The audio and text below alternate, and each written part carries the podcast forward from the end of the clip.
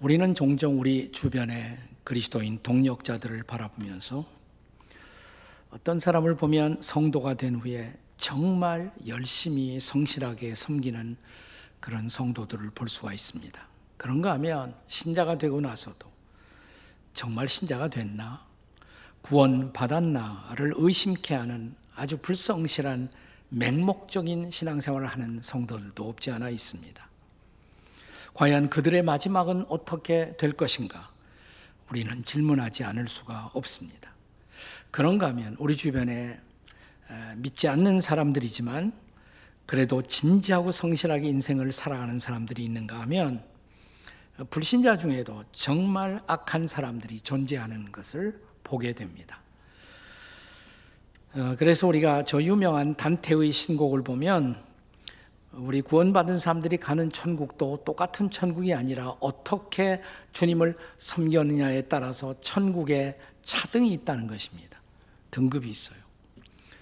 마찬가지로 지옥에도 똑같은 지옥이 아니라 어떻게 안 믿고 어떻게 인생을 살았느냐에 따라서 지옥에 차등이 있다는 것입니다. 이 단테의 신곡에 보면 지옥의 맨 밑바닥에 가 있는 대표적인 사람들이 누굽니까? 우선 예수님을 배반한 가룟 유다, 그리고 가이사를 배신하고 암살했던 브루투스, 이러한 사람들이 그 지옥의 맨 바닥에 던지운 모습을 묘사하고 있습니다.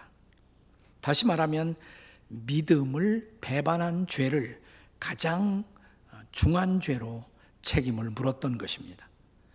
그래야 하나님의 정의가 시연된다고 단테는 아마 판단했을 것으로 보여집니다. 자, 오늘 우리가 함께 읽은 성경 본문은 광야를 행진하게 될 이스라엘 백성들의 영적 지도자들인 아론의 자녀들을 소개합니다. 모세와 아론이 대표적인 지도자잖아요. 그런데 특별히 아론의 자녀들을 제사장으로 세우고 있는 모습을 볼 수가 있습니다. 그래서 다른 레위 지파와 함께 성막의 중심에서 하나님을 섬기는 역할을 감당합니다. 본문의 2절과 3절의 말씀을 함께 같이 읽겠습니다. 다 같이 시작. 아론의 아들들의 이름은 이러하니 장자는 나답이요 다음은 아비후와 엘르아살과 이다말이니 이는 아론의 아들들의 이름이며 그들은 기름 부음을 받고 거룩하게 구별되어 제사장 직분을 위임받은 제사장들이라. 자, 아론의 아들이 몇 명이에요?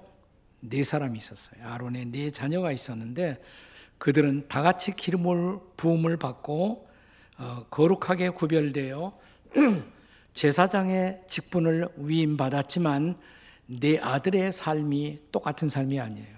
갈라지죠. 둘씩. 2 아들은 제사장 직분을 잘못 섬기다가 죽습니다. 그리고 다른 2 아들 엘르아살과 이다말은 제대로 섬기는 자들이 되었다라고 오늘 본문은 기록합니다. 4절의 말씀을 한번 다시 읽겠습니다. 본문 4절입니다. 다 같이 시작. 나답과 아비우는 시내 광야에서 여호와 앞에 다른 불을 들이다가 여호와 앞에서 죽어 자식이 없었으며 엘르아살과 이다말이 그의 아버지 아론 앞에서 제사장 직분을 행하였더라. 여기 오늘 성경 본문은 우리가 하나님의 부르심을 받고 기름 부음을 받고 지도자로 세움을 받는다는 것은 매우 영광스러운 일이다라는 것을 강조합니다. 그러나 동시에 거기에는 엄숙한 책임이 수반되고 이 책임을 다하지 못할 때 심지어 죽음이 기다리고 있다는 것을 가르칩니다. 본문의 교훈을 서머라이즈하면, 요약하면 이것입니다. 제대로 섬길 것인가 아니면 죽을 것인가. 무엇이 이런 차이를 낳았을까요? 지금은 우리는 구약시대에 살지는 않습니다. 새 언약의 시대, 신약시대를 살지만 신약시대에서는 특별한 사람들만이 제사장이 아니라 만인 제사장, 모든 신자가 제사장으로 부름을 받는다고 가르칩니다. 하지만 이런 신약시대에서도 다시 부름받은 하나님의 백성들 가운데 얼마를 지도자로 구별하여 사용하시는 것을 여전히 볼 수가 있습니다. 그렇다면 이 질문은 지금도 중요한 것입니다. 자, 부름받아 섬기는 모든 사람들에게 오늘도 주님은 우리에게 묻는 것입니다. 제대로 섬기시겠습니까? 아니면 잘못 섬기다가 돌아가시겠습니까? 자, 이 아론의 아들들을 통하여 우리에게 주시는 레슨은 무엇일까요? 첫 번째 레슨은 하나님의 방식을 따라 섬기라는 것입니다. 따라서 해보세요. 하나님의 방식을 따라 섬깁시다. 자, 본문 4절에 보면 우리는 아론의 처음 두 아들들이 제사장으로 하나님의 제단에 불을 들이다가 죽어버린 비극을 볼 수가 있습니다. 자, 무엇 때문에 죽었다고요? 이렇게 기록되어 있죠. 여호와 앞에 다른 불을 들이다가 그랬습니다. 무슨 의미입니까? 성경학자들은 여러 가지 추측을 하고 있습니다만은 가장 보편적인 해석은, 자, 우리가 하나님을 만나러 성막 안에 들어가게 되면 성막에 바깥 뜰이 있어요. 네, 이 뜰에 제단이 있습니다. 그 제단을 번제단이라고 말합니다. 이 제단에 있는 불, 그 불을 가지고 계속해서 그 안에서 여러 가지 일을 해야 하는데 그 불을 사용하지 않고 다른 출처의 불을 사용했다는 것입니다. 아마 그냥 구하기 쉬운 불을 구해서 드리지 않았을까. 불이면 뭐 똑같은 물이지 무슨 불을 쓰던 그것이 무슨 상관이 있을까, 이런 발상을 했을지 모릅니다. 그러나 성경은 모세를 통해서 일찍이 분명하게 이런 말씀을 우리에게 주셨습니다. 레위기 16장 12절과 13절의 말씀입니다. 같이 읽겠습니다. 다 같이 시작. 향로를 가져다가 여호와 앞 제단의 위에서 피운 불을 그것에 채우고 또 곱게 간 향기로운 향을 두 손에 채워가지고 휘장 안에 들어가서 여호와 앞에서 분향하여 그 향연으로 증거궤 위 속죄소를 가리게 할지니 그리하면 그가 죽지 아니할 것이며 그랬습니다. 그냥 목숨을 가져간 것이 아니라 분명히 지침을 주시고 그 지침대로 행하지 않은 책임을 물으신 것입니다. 그러니까 아무 불이든 무슨 상관이 있을까? 아니에요. 하나님이 거룩하게 구별하신 불, 그 불을 가지고 하나님을 섬겨야 했던 것입니다. 그러니까 바깥 뜰 번제단에서 사용된 그 불을 가지고 이제 성소 안에 들어가면 거기에 또 뭐가 있냐면 분향단이 있어요. 거기서도 그 불이 사용되고 나중에 성소와 지성소를 가로막는 휘장을 열고 들어가면 지성소가 있잖아요. 지상소 언약궤 위에서 다시 한번 이 불을 피운 이 연기, 향을 사용해서 하나님께 예배하고 기도해야만 했었던 것입니다. 다시 말하면 하나님이 구별하신 불을 사용하실 것을 기대하신 것입니다. 여러분, 오늘날도 유태인들은 음식을 먹을 때 아무거나 먹지 않아요. 유대인의 율법을 따라 하나님이 구별해 주신 음식들만을 먹습니다. 그래서 유태인들 음식, 지금도 그래요. 유대인들 음식에 가면 이것이 구별된 율법이 허용한 음식이다라는 인증이 있습니다. 그런 음식을 코셔라고 그래요. 코셔 푸드. 구약에 똑같이 영향을 받은 이슬람에도 할람이라는 인증을 합니다. 코셔, 별표. 이슬람 사람들은 할랄이라는 마크 인증을 하고 그 음식들만을 먹습니다.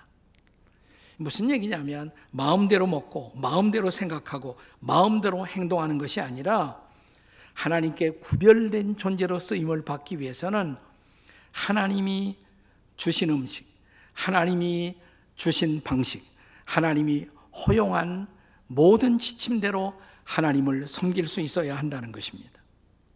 그러니까 실제로 어떤 음식을 먹느냐, 그것은 신약시대에 와서는 그렇게 중요하지 않아요.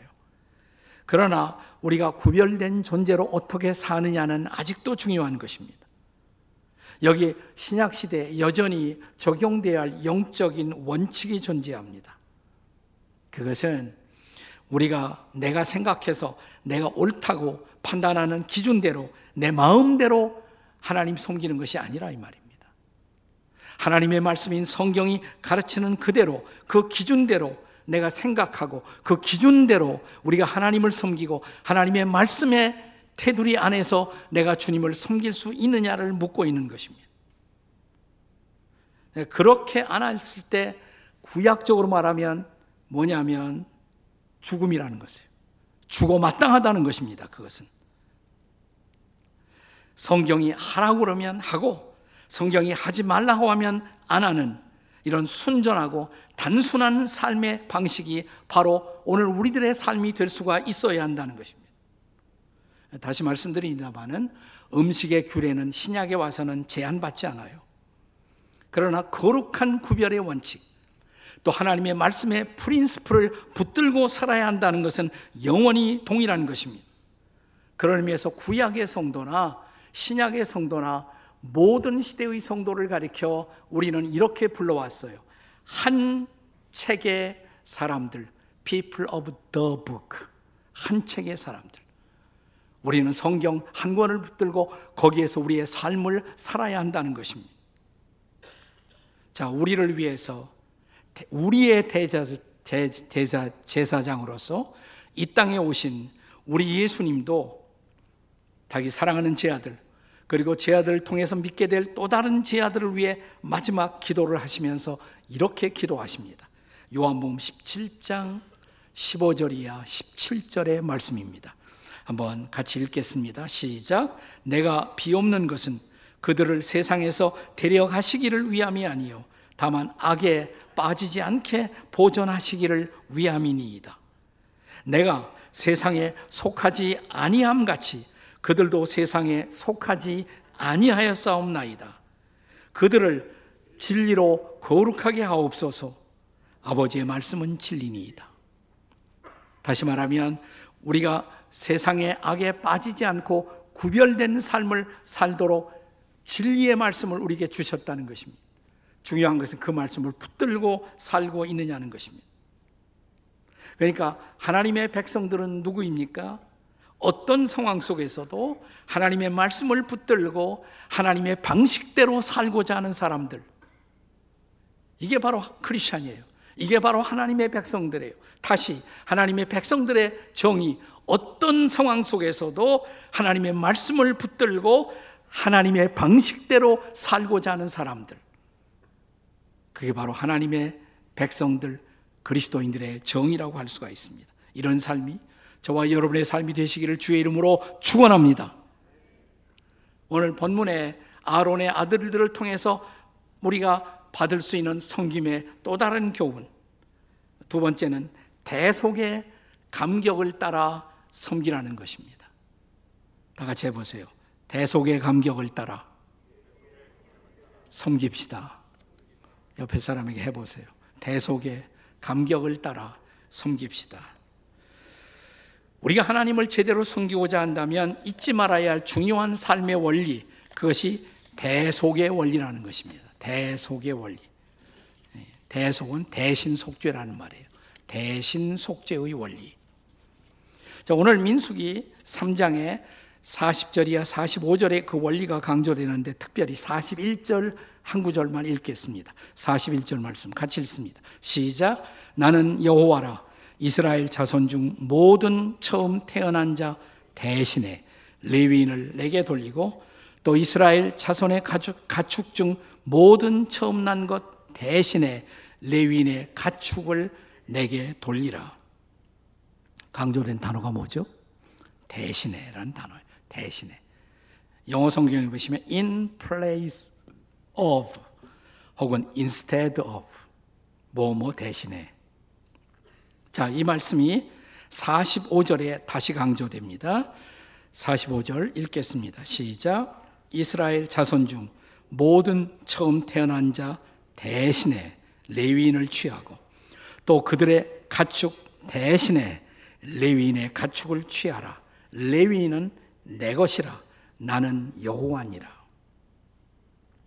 여기 성경은 이스라엘의 처음 난 자들, 장자들을 대신해서 레위인들이 선택되고 구별되었다는 것입니다. 그리고 그들은 구별된 자로서 하나님을 섬겨야 한다는 것입니다. 자, 여기 이스라엘 장자들이 누구입니까? 자, 이스라엘 백성들이 애굽 땅을, 에집트 땅을 나오던 마지막 밤, 하나님은 그 땅을 심판하기 위해서 그 애굽 땅의 모든 처음 난 것들, 처음 난 장자들을 하나님이 다 데려가시겠다고 그랬어요. 그러나 하나님은 하나님을 경외하는 자들을 위해서 구원의 길을 준비하십니다. 자, 어린 양을 잡고, 이제 그때가 유월절인데, 유월절 어린 양을 잡고, 자, 어린 양의 피를 그들이 살고 있는 집의 인방, 기둥, 인방과 좌우문설주, 인방과 좌우문설주에 어린 양의 피를 바르고 뿌리면 그 집만은 그 장자를 잡아가는 심판의 천사가 그 집에 들어가지 않고 그 집을 뭐예요? 넘어가리라. 유월하리라 말이에요. 유월이란 말이 1, 2, 3, 4, 5, 6, 6월이 아니고 넘어간다는 말이에요. 영어로 pass over. 유월절이 거기서 유래된 것입니다. 유월절. 네. 자, 우리 신약 시대를 살고 있는 우리들은 실감나게 이해할 수가 있죠. 자, 유월절 어린 양의 피가 그 장자들을 보호하고 구원하기 위해서 그 집에 어떻게 이 피가 뿌려졌어요? 인방과 좌우문설주에. 그 뭐예요? 이게 바로 십자가 형태잖아요. 십자가. 즉 예수님이 우리의 유월절 어린 양이 돼서 십자가에서 자신의 피를 뿌리고 우리 대신 심판을 받으심으로, 그분이 우리 대신 죽으심으로 우리는 구원받았잖아요. 우리는 구원받았어요. 자, 그래서 하나님이 그 레위인은 바로 이런 장자들을 대신해서 레위인들이 선택된 것이다. 다시 말하면 그렇게 구원받은 장자의 심정으로 너희들은 나를 섬겨야 한다는 것입니다. 자, 우리가 신약에 읽어보시면 신약시대 그리스도인들의 정의, 도대체 크리스천은 누구인가? 베드로전서 1장 2절의 말씀을 보세요. 베드로전서 1장 2절 같이 읽겠습니다. 시작. 하나님 아버지의 미리 아심을 따라 성령이 거룩하게 하심으로 순종함과 예수 그리스도의 핏뿌림을 얻기 위하여 택하심을 받은 자들. 아멘. 그게 바로 크리스천이에요. 크리스천은 누구냐? 예수 그리스도의 핏뿌림을 얻기 위해 택하심을 받은 자들. 예수님이 십자가에서 내 대신 유월절 어린 양이 되어 대신 죽으시고 대신 심판받으심으로 우리는 그 피로 뿌림을 받고 구원을 받았단 말이죠. 자, 그렇다면 신약시대, 새로운 언약의 시대에 우리 모두는 다 레위인이에요. 우리가 다 레위인이에요. 우리는 바로 이스라엘 구원받은 장자의 심정으로 우리도 레위인이 되어서 우리 하나님을 섬겨야 한다는 것입니다. 히브리서 9장 22절의 말씀을 기억하십니까? 다 같이 읽어보세요. 시작. 피 흘림이 없은 즉 사함이 없느니라. 아멘. 네, 그분의 피 흘림을 통해서 죄사함이 우리에게 주어진 것입니다. 예수 그리스도께서 희생의 어린 양이 되시사 내가 죽어야 할 그 자리에 대신, 우리가 죽어야 할 그 십자가에서 우리 대신 피 흘리심으로 저와 여러분이 구원받고 하나님의 자녀가 된 사실, 이게 바로 대속의 진리예요. 대속의 진리. 이 대속의 감격을 가지고 이제 우리는 하나님을 섬길 수 있어야 한다는 것입니다. 영국의 설교의 프린스라고 일컬어졌던 스폴전 목사님은 이 말을 자주 강조했습니다. 십자가의 감동을 상실한 사람은 십자가의 복음을 설교할 자격이 없다. 십자가의 감동을 상실한 사람은 십자가상에서 우리를 위해 죽으시고 부활하신 그분을 섬길 자격이 없다. 우리 담임 목사님, 우리 최성훈 목사님이 십자가 설명하다 종종 이렇게 울먹이는 모습들을 봅니다. 저는 그거 좋게 생각해요. 왜 이렇게 자주 우느냐고 말하는 사람도 있더라고요. 네. 근데 저는 부러워요. 저도 그랬으면 좋겠어요. 저도 그랬는데 요즘 많이 마음이 저도 무뎌진 것 같아요. 할 수 있으면 한평생 그런 감동을 지니고 주님을 섬기고 싶어요. 대속의 감격, 대속의 감동, 이것이 바로 오늘 저와 여러분이 주님을 섬기는 이유가 되시기를 주의 이름으로 축복합니다. 자, 이 아론의 아들들에게서 배우는 섬김의 레슨 세 번째는 어린 시절부터 섬김을 훈련하라는 것입니다. 한번 따라서 해보세요. 어린 시절부터 섬김을 훈련합시다. 옆에 사람에게 시작. 어린 시절부터 섬김을 훈련합시다. 우리가 이미 민수기 1장과 2장에서 본 것처럼 이스라엘 백성들의 인구 계수에서 인구를 조사할 때 레위인은 빼놓고 했죠. 레위인은 예외로 했습니다. 일반 백성들을 그리고 계수할 때는 그 계수 목적이 바로 광야에서 군대로 그들을 무장시키기 위해서였기 때문에 몇 살 이상을 계수했습니까? 다 잊어버리셨어요 벌써? 20세 이상, 네, 20세 이상을 계수했습니다. 그런데 오늘 민수기 3장에 와서 자 레위인을 계수합니다. 처음에 보통 군대 징집을 위한 인구 조사에서는 레위인을 빠뜨렸어요. 일부러. 그러나 구별된 영적 지도자로서 레위인들을 계수하면서 이제 민수기 3장 39절의 말씀을 주목해서 보십시오. 같이 읽겠습니다. 시작. 모세와 아론이 여호와의 명령을 따라 레위인을 각 종족대로 계수한 즉 1개월 이상 된 남자는 모두 22,000명이었더라. 다시 40절 말씀을 보겠습니다. 시작. 여호와께서 또 모세에게 이르시되 이스라엘 자손에 처음 태어난 남자를 1개월 이상으로 다 계수하여 그 명수를 기록하라. 자, 다음 구절 그 이하에 보면 그 처음 태어난 자들의 숫자만큼 그 처음 난 장자들의 숫자만큼 레위인을 세워 그들로 나를 섬기는 자가 되도록 훈련하라 이 말입니다. 근데 옛날 그 군대 징집을 위한 인구 조사를 할 때는 20세를 출발점으로 했어요. 나이 20세를. 그러나 레위인의 경우, 다시 말하면 영적 지도자의 경우에는 자, 나이가 몇 살부터 계산했습니까? 태어난 지 1개월부터, 생후 1개월부터 카운트했다는 사실입니다. 이게 중요한 거세요. 왜 그렇게 했을까요? 영적 지도자는 하루아침에 만들어지는 것이 아니라는 것입니다. 어려서부터의 훈련이 필요하다는 것입니다. 우리는 보통 크리스찬 지도자를 말할 때 두 가지 유형으로 크게 구별합니다. 하나는 바울형, 또 하나는 디모데형. 바울은 뭐예요?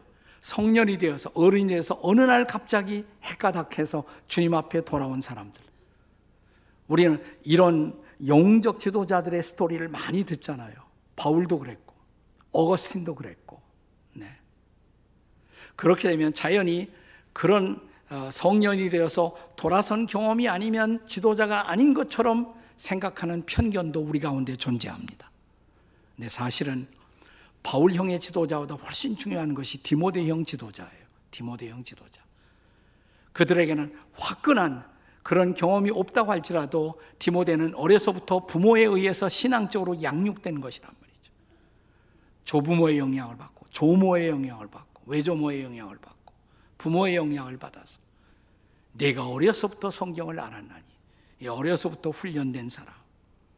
사실은 그런 수많은 건강한 부모, 건강한 크리스천 가정의 영향과 교육에 의해서 오늘날 하나님의 교회, 그리스도의 교회를 지키는 수많은 지도자들이 세워져 왔다는 것을 우리는 결코 간과해서는 안 된다는 것입니다.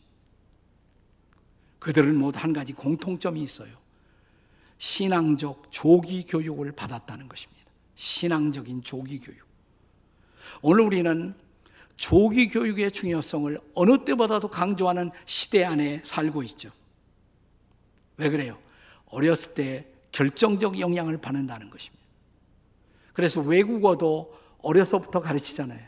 요즘 어린아이들에게 영어를 가르치는 열풍이 얼마나 대단해요. 조기 교육이에요. 예능 교육도 마찬가지죠. 어려서부터 피아노 레슨하고 보이스 훈련을 하고 그래야 제대로 잡힌다는 것이죠. 어려서부터. 어려서부터 태권도 훈련도 받고 스포츠 훈련도 받고. 그렇다면 묻습니다. 중요한 것, 이 모든 것보다 더 중요한 것, 우리는 우리의 자녀들에게 혹은 우리의 손주들에게 조기 신앙 교육을 하고 있나요? 우리는 우리의 자녀들, 우리의 손주들에게 큐티 가르치고 있습니까? 그들에게 전도의 중요성, 선교의 경험, 그들에게 단기 선교도 경험시키고 전도하는 것이 얼마나 중요한 것인가를 보여주고 가르치나요? 그들에게 하나님 섬김을 가르치나요? 그들에게 주일 성수하고 신실하게 교회 나가서 예배하는 훈련을 우리가 보여주고 시키고 있나요? 저는 우리가 살고 있는 이 땅을 찾아온 선교사님들에게 우리가 제일 감사해야 할 일이 있다면 그들이 이 땅에 와서 초등교육 그리고 중등교육을 시작하고 또 교회를 통해서 주일학교, 교회학교 교육을 시작했다는 사실입니다. 1885년 4월 아펜셀러와 언더우드 두 분이 선교사의 타이틀을 가지고 처음으로 제물포 인천에 입항했습니다. 두 분이 왔어요. 이게 1885년 4월이에요. 부활절날.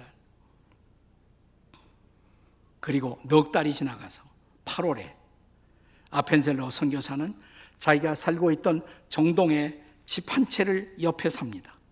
자그마한 집 한 채를 옆에다가 사갖고 옛날 초가집이에요. 옛날 초가집. 거기에다가 학교를 시작합니다. 두 학생이 왔어요. 두 학생.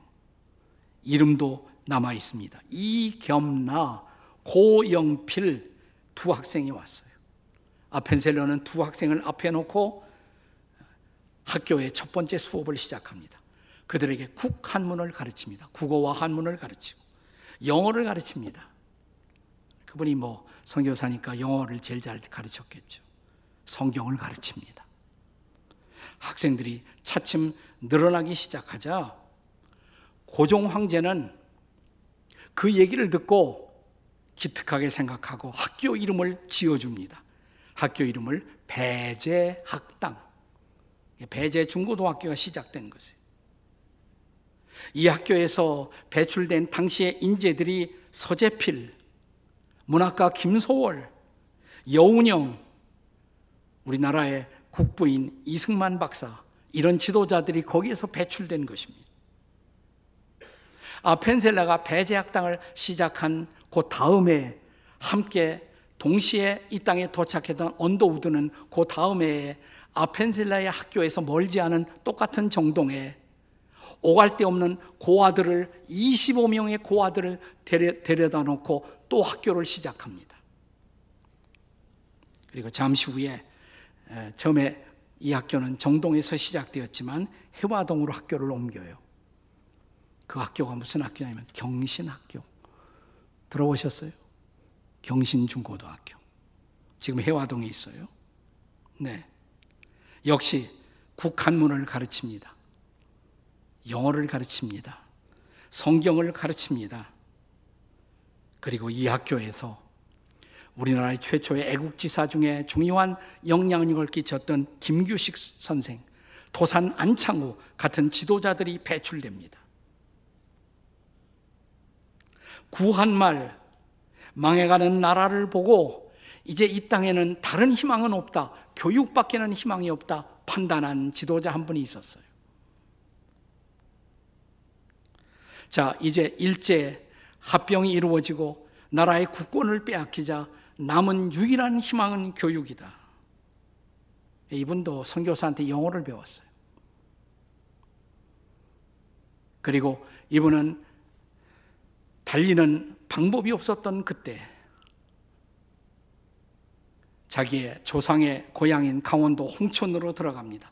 거기다가 자그마한 교회 짓고 교회 옆에 자그마한 학교를 만들고 학교와 교회 주변에 무궁화 꽃을 심습니다. 그리고 거기에 찾아오는 아이들에게 역시 국어를 가르치고 영어를 가르치고 성경을 가르칩니다. 이분이 누구냐면 남궁옥 선생이에요. 남궁옥 선생.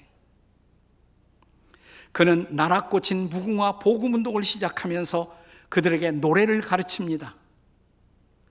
비록 나라를 잃어버렸지만 그분이 가르쳤던 그 노래는 일제시대 모든 사람들의 가슴을 뜨겁게 달구었습니다. 그것이 우리가 찬송가에 지금 나와 있는 580장 찬양이에요. 삼천리 반도 금수강산 하나님 주신 동산 이 동산에 할 일 많아 사방의 일꾼을 부르네 곧 이날에 일 가려고 누구가 대답을 할까. 일제는 이 찬송가 부르지 못하도록 금지시켰어요. 그러나 해방과 함께 다시 이 찬양은 목놓은 청년들의 대표적 찬송가가 되었어요. 그리고 전쟁 이후에 나라를 재건하면서 우리가 가장 목놓아 열심히 불렀던 찬송이 바로 이 찬송이었습니다.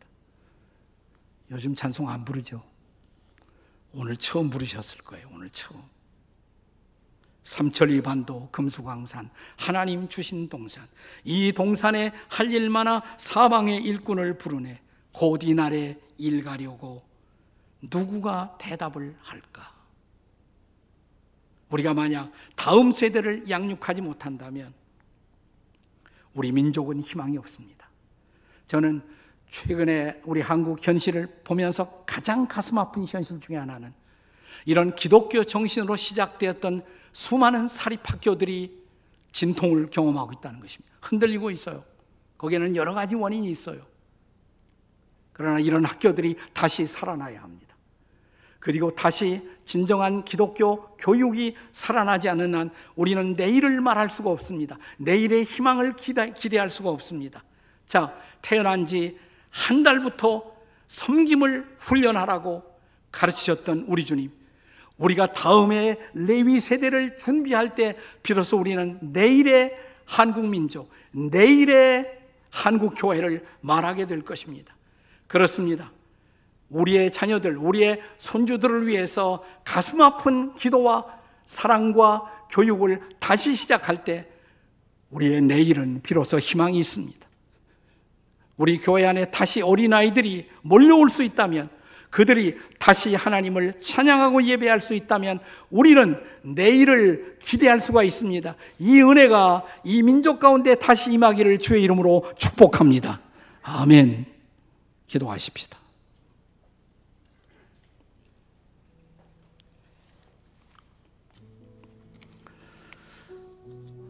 다 자리에서 일어나셔서 함께 기도하시면서 하나님, 우리의 자녀들, 우리의 손주들을 축복해달라고 우리의 가슴에 손을 얹고요, 여러분의 자녀들, 손주들의 이름을 부르면서 하나님이 그들을 축복하고 그들이 하나님이 쓰시는 거룩한 구별된 세대로, 리더로 자라가게 도와주시옵소서. 통성으로 같이 기도하시겠습니다. 주여, 우리가 기도합니다. 우리의 사랑하는 자녀들, 우리의 손주들, 다음 세대들을 하나님의 레위 세대로 일으켜 주시옵소서. 그들을 통해 우리의 미래가, 우리의 내일이, 우리의 역사의 다음 날이 예비되도록 도와주시옵소서. 그렇습니다. 하나님, 그렇게 인도해 주시옵소서. 축복해 주시옵소서. 예수님의 이름으로 기도합니다. 아멘.